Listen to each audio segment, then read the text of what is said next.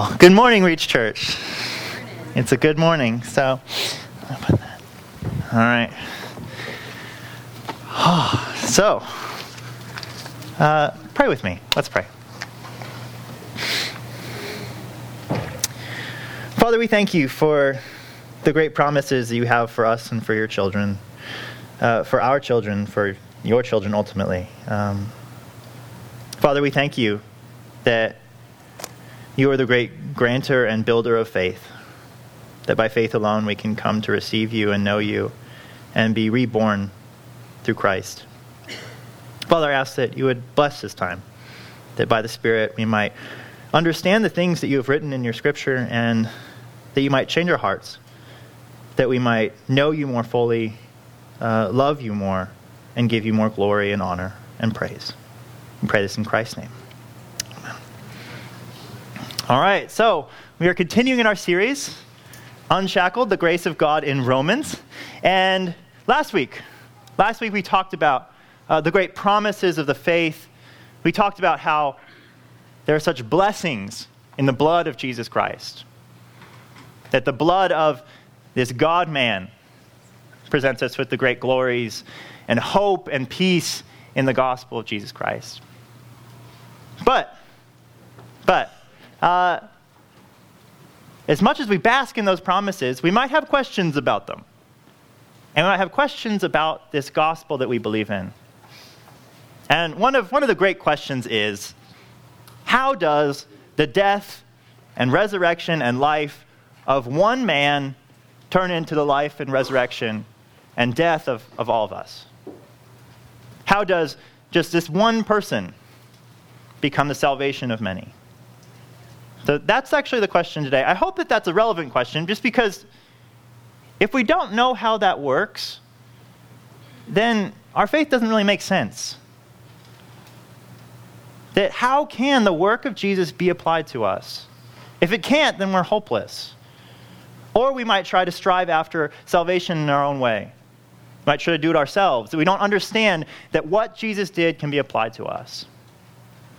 So today we're talking, we're looking at Romans 5 and seeing how Jesus is a representative for us and what that means. So let's turn to Romans 5, verses uh, 12 through 21. Romans 5, verses 12 through 21.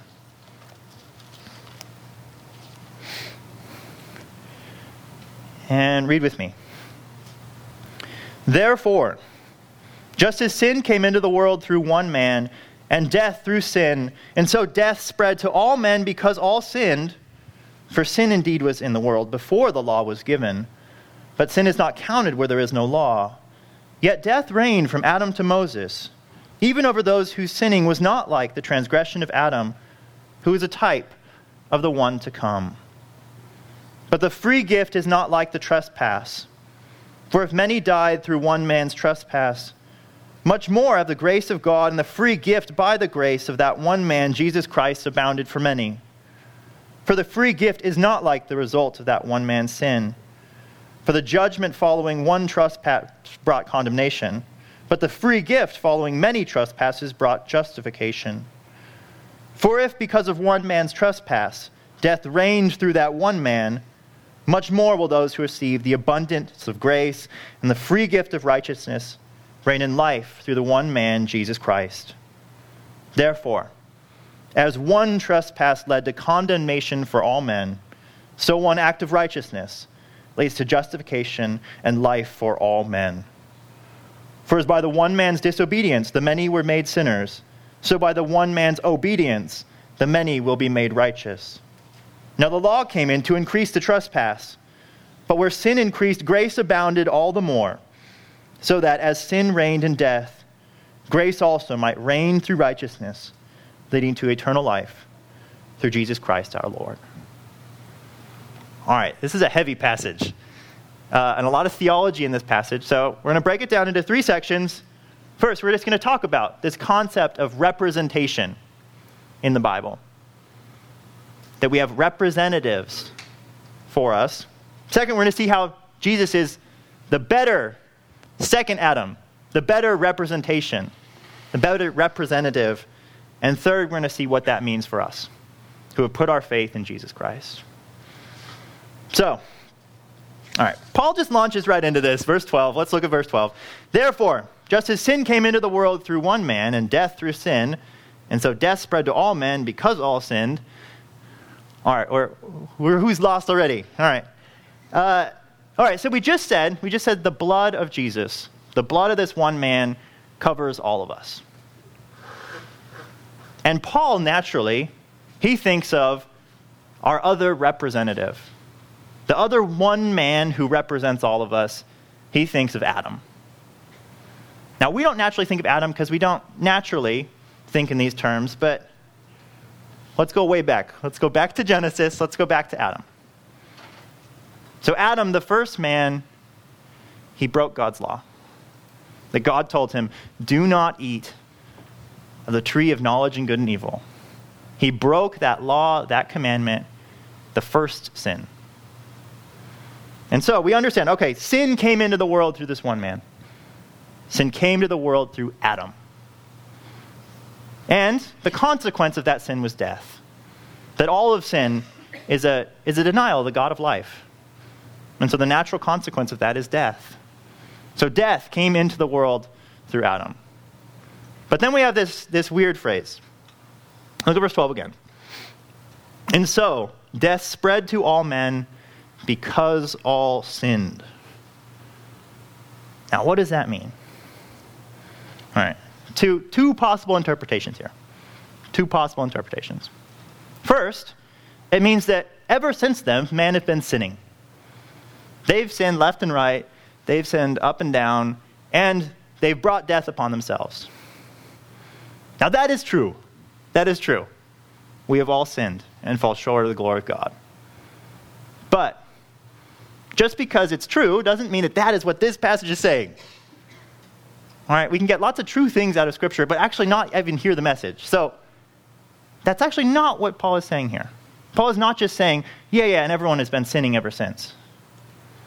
What he is saying is that Adam was our representative, that he represented us. And so when Adam sinned, we all sinned with Adam, in Adam, through Adam. That his sin was our sin, his actions were our actions, his punishment is our punishment. That he represented us, and when he sinned and brought death upon humanity, we all sinned and were condemned to death. Now, we don't like that. And we don't think along those terms. And it feels really foreign to us. And Paul, kind of anticipating that, He's going, he's like, he's on a roll, he's on a roll. He's therefore, just as sin came, he's about to talk about Jesus, but then he stops and he says, No, no. I need to explain this a little bit more. And he proves it to us. He proves that this is what, what he's saying. And he proves it in kind of an awkward way that's kind of hard to understand, so we're going to we're going to read verse 13 and 14. This is his proof. For sin indeed was in the world before the law was given but sin is not counted where there is no law.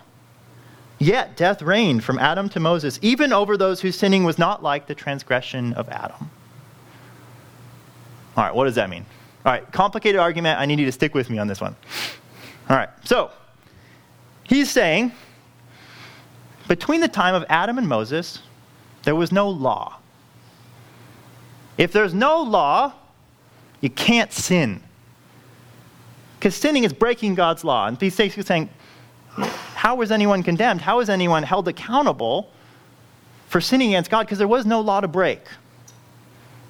All right, there's that, that case. But he said, but people were still dying left and right. Death was still reigning. So people must have been sinning, or else they were just being condemned for no reason. So what he's saying is that they must be sinners because they're dying but they're not actually breaking any law. They couldn't break a law themselves personally. It must be that they are being condemned to death because they'd sinned in Adam. That Adam was the only one who had a law to break. And so all these people had sinned in Adam and were condemned to death in Adam. That is why death reigned, even though sin couldn't be counted to them. All right Does that make sense? Are we following that? I, I would ask for questions, but I'm not, I'm not supposed to. So uh, I'll take for granted that you guys understand that.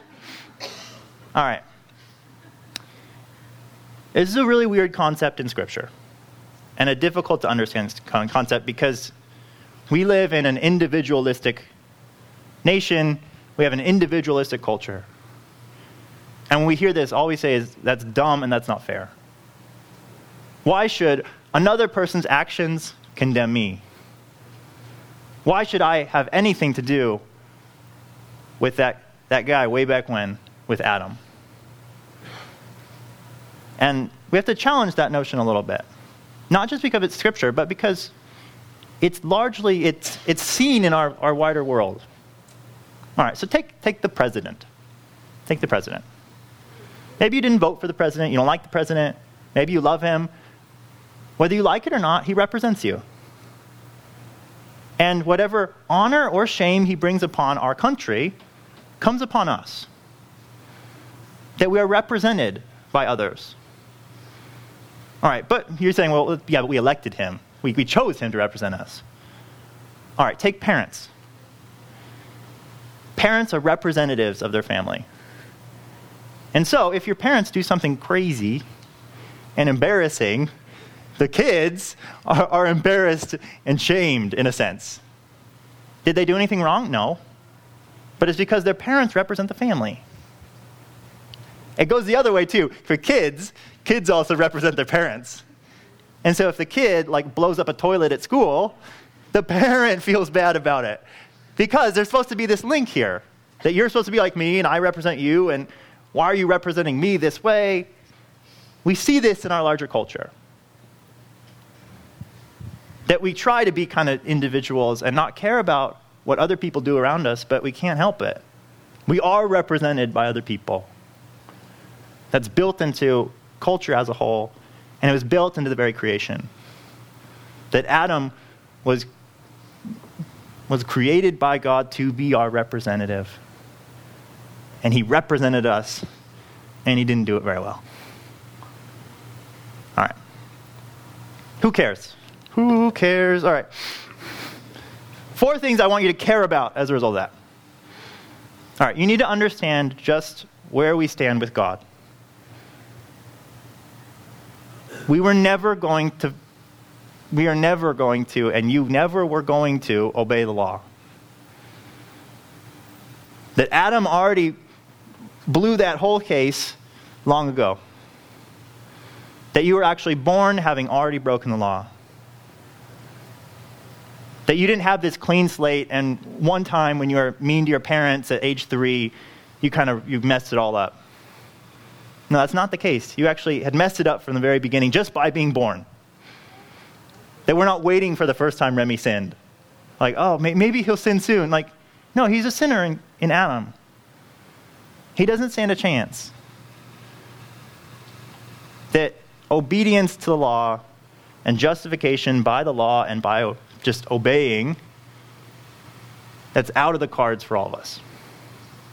That's a passe way of being justified got to get with the times. That's, it's not that season anymore.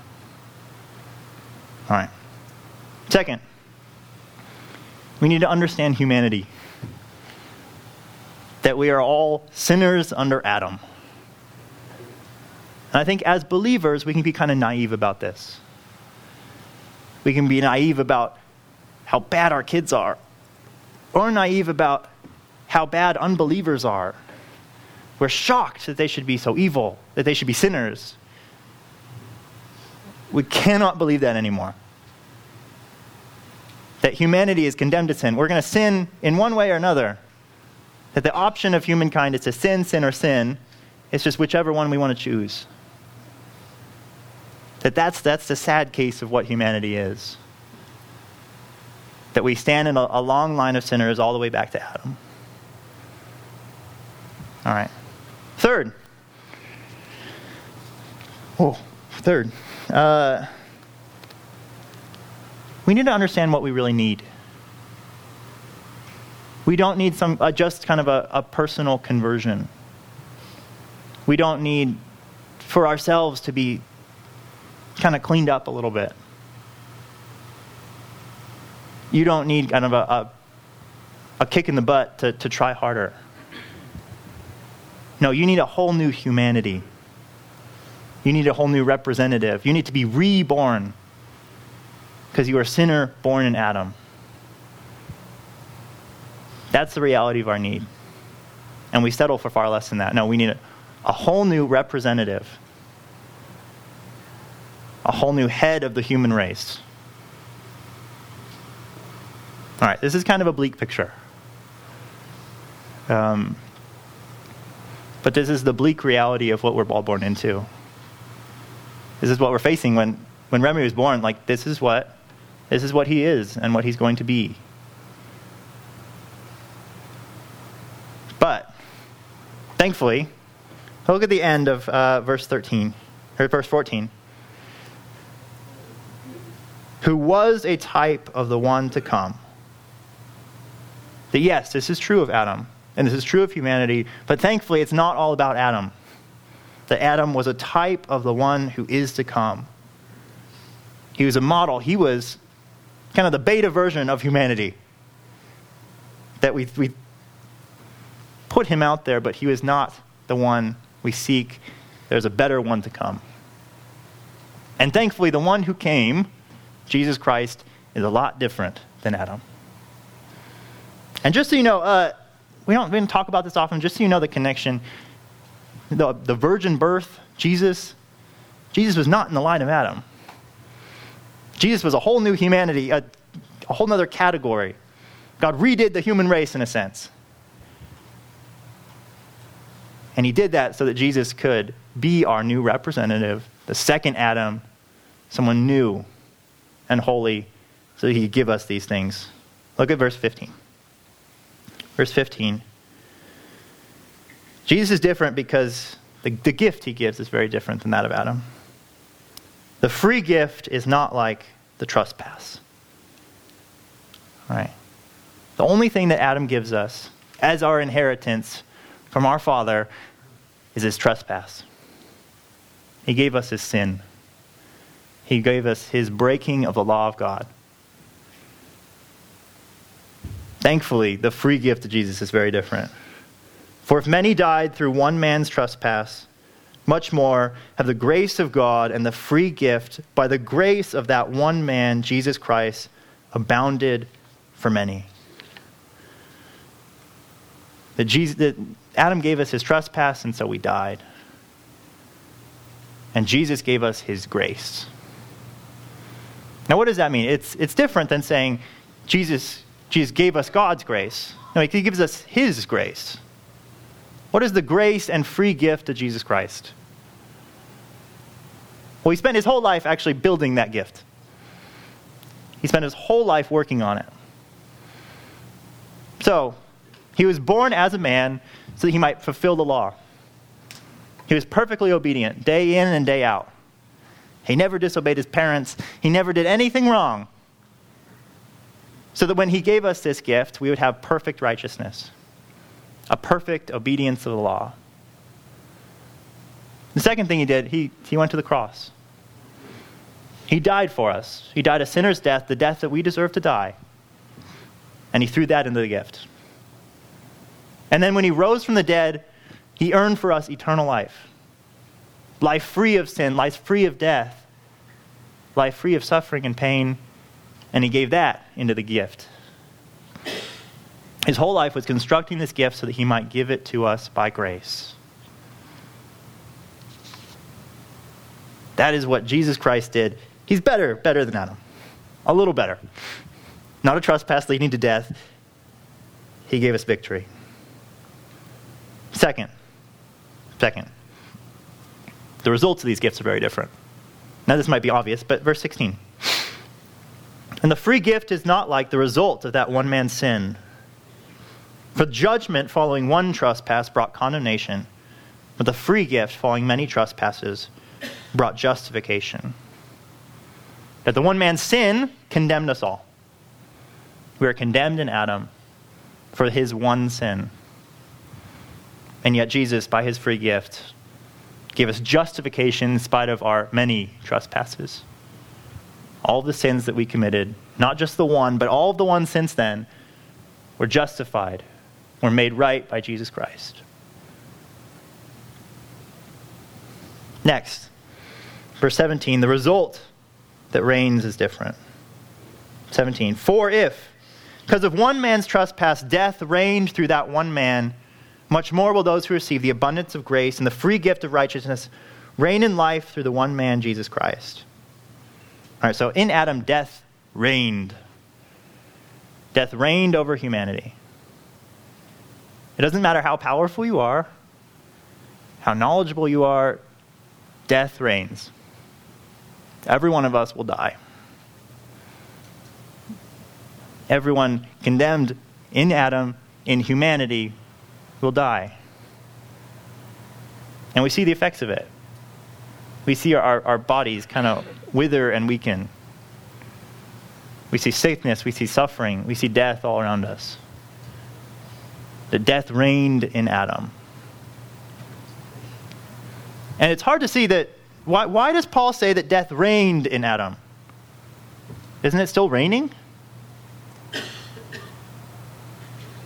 It's still reigning in people, people that I know and the people that we love.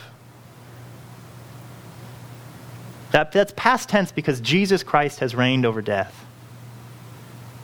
That until Jesus Christ, yes, death did reign and was reigning, but until Jesus and his resurrection, now Jesus reigns over death. That Jesus condemned death, Jesus had victory over death. Death used to reign in Adam, now Jesus reigns in life.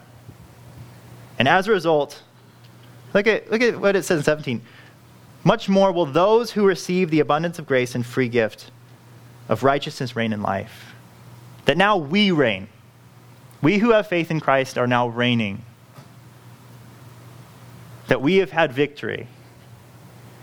That we will see life. And we will actually see that death thrown into Hades and destroyed forever. That since Jesus Christ has had victory and has given us his gift, we have victory now. We are reigning over death.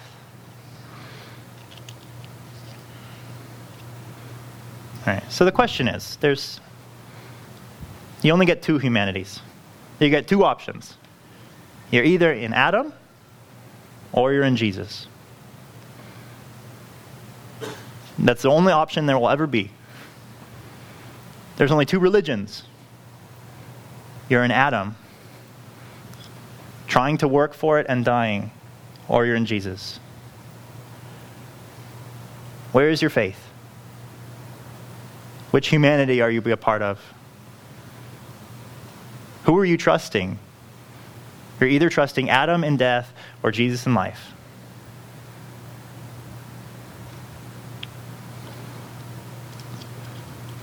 I plead with you to believe in Jesus.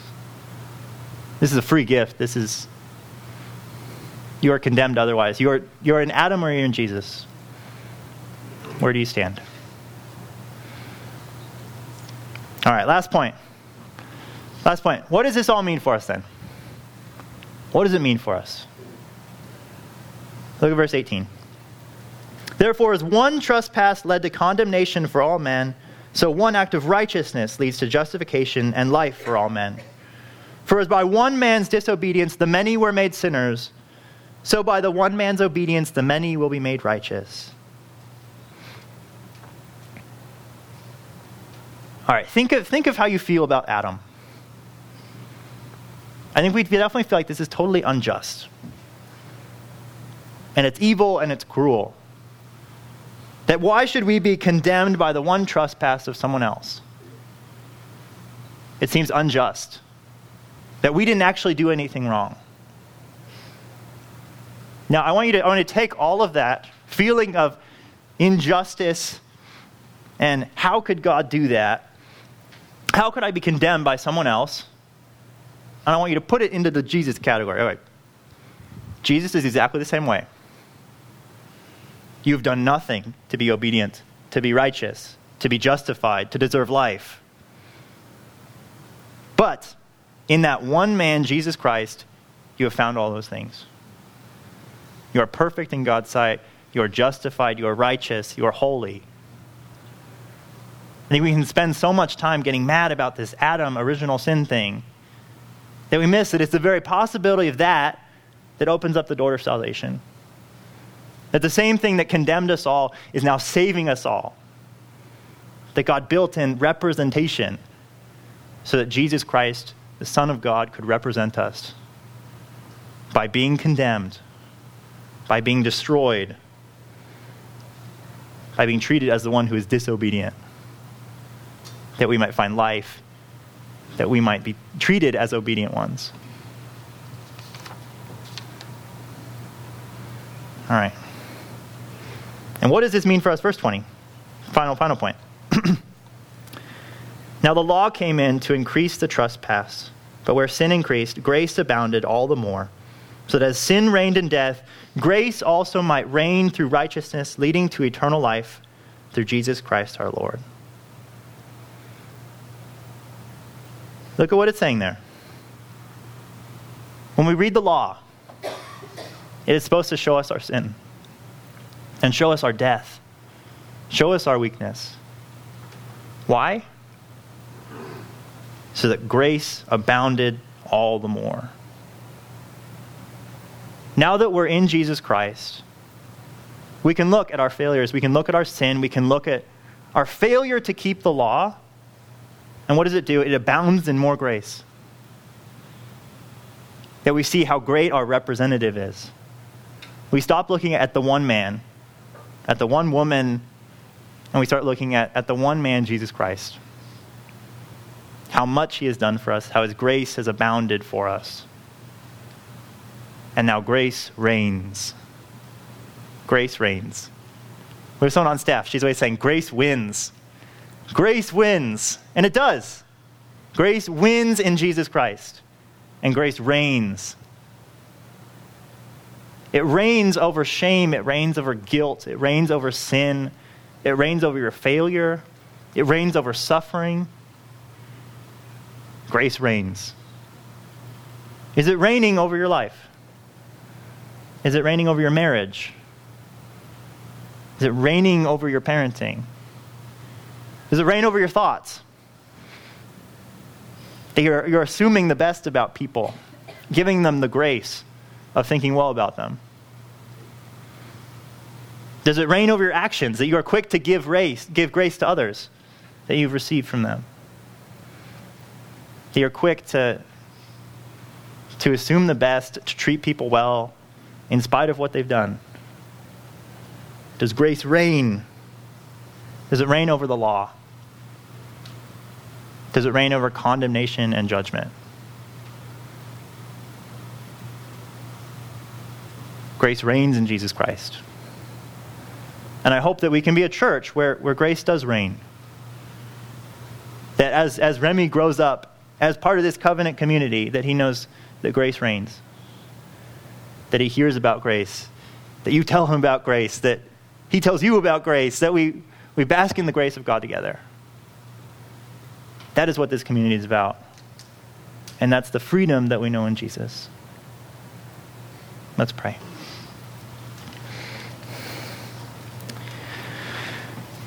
Father, we thank you for the blessing of your Son.